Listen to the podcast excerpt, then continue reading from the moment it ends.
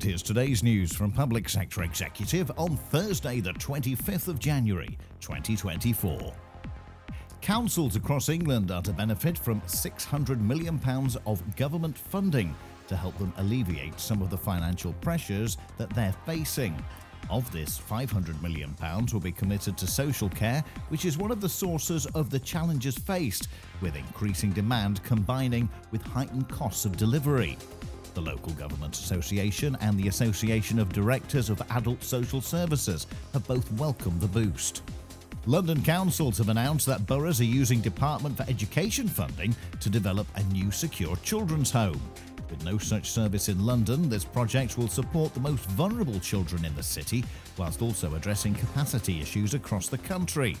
Placements in facilities such as this are vital in keeping vulnerable children safe as their often complex needs are met. And a strategically important housing development is being unlocked in the project to regenerate Coventry City Centre. That's thanks to investment from the West Midlands Combined Authority. A boost of £12.2 million will allow more than 1,500 new homes to be delivered, with 20% of those being affordable.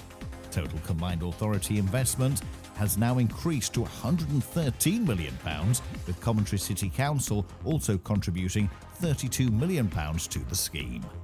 And that's the latest. Don't forget to like and subscribe to make sure you receive every new bulletin and check out our stories in full on our website, publicsectorexecutive.com.